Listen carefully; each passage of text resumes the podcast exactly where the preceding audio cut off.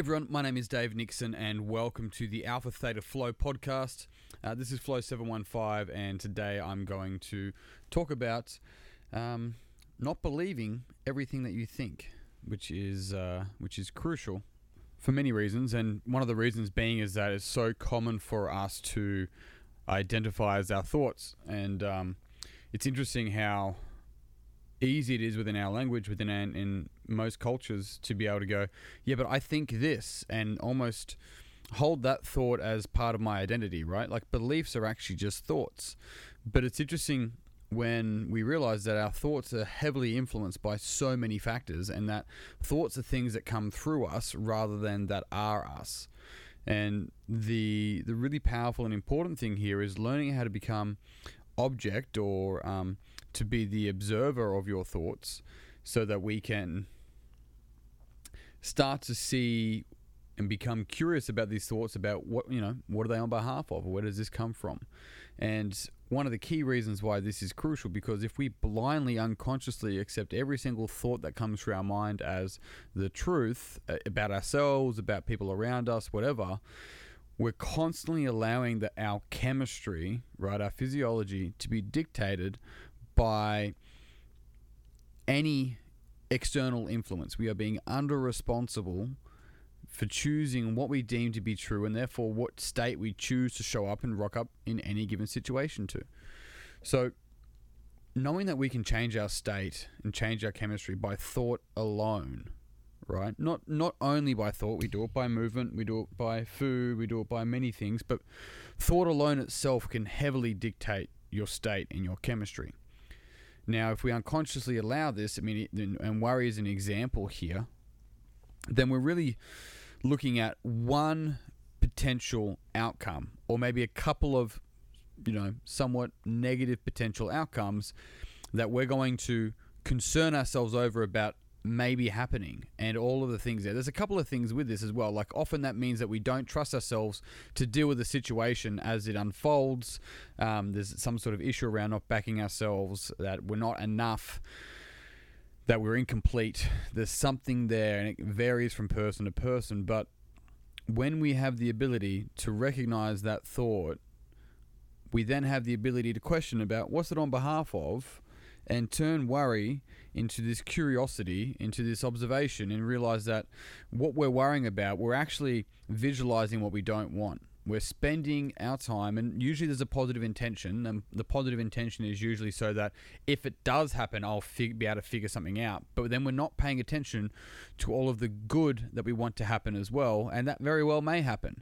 And so even though we're over preparing for the worst case scenario, we're actually under preparing for the good scenario, for the scenario that we kind of want. So if it happens, we actually drop the ball anyway. And so it doesn't mean we shouldn't pay attention to all of the potentialities of any given situation or circumstance. It means if that you have your attention like drilled in on one thing, then you've got a you've got a limited perspective about what may unfold. And then we think about that, and then thinking about a future scenario, we start to become anxious, or we start to become sad or nervous, and then that changes our current physiology in the actual moment that we're in. Thought alone can do this, which means that we can then actually state ourselves into a positive state that we need in order to be able to um, access the best of us for the actual situation or scenario coming up. So rather than concerning and worrying and fretting so that we can um, plan a worst case scenario catastrophe so that it doesn't become a worst case scenario catastrophe, rather than that, we can actually start to realize that that's a potentiality, and I'm going to deal with that as it comes. I'm also going to pay attention to what I actually want and what I want to move towards. And this even comes into a motivation away and motivation towards pain, and, and, and uh, a thinking pattern that we all run a variation of.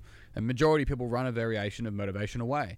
And that's why often people will procrastinate, because they'll wait till it gets so bad that they have to do something, as opposed to going, if I start now, I could actually provide and produce something so good, and I could have a mate like... crazy amounts of time then to do all the other things that I want to do. That doesn't happen. It's usually because it's uh, they're not motivation toward people. They're often motivation away people. So this whole idea that we can change our chemistry and our state by thought alone is super powerful.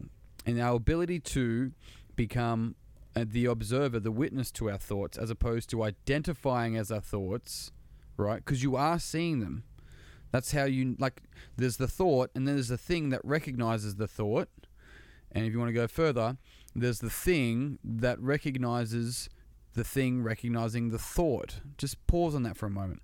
There's the thought, and then in your mind, there's a thing that recognizes it, that hears it.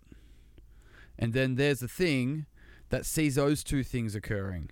And that thing doesn't fucking talk.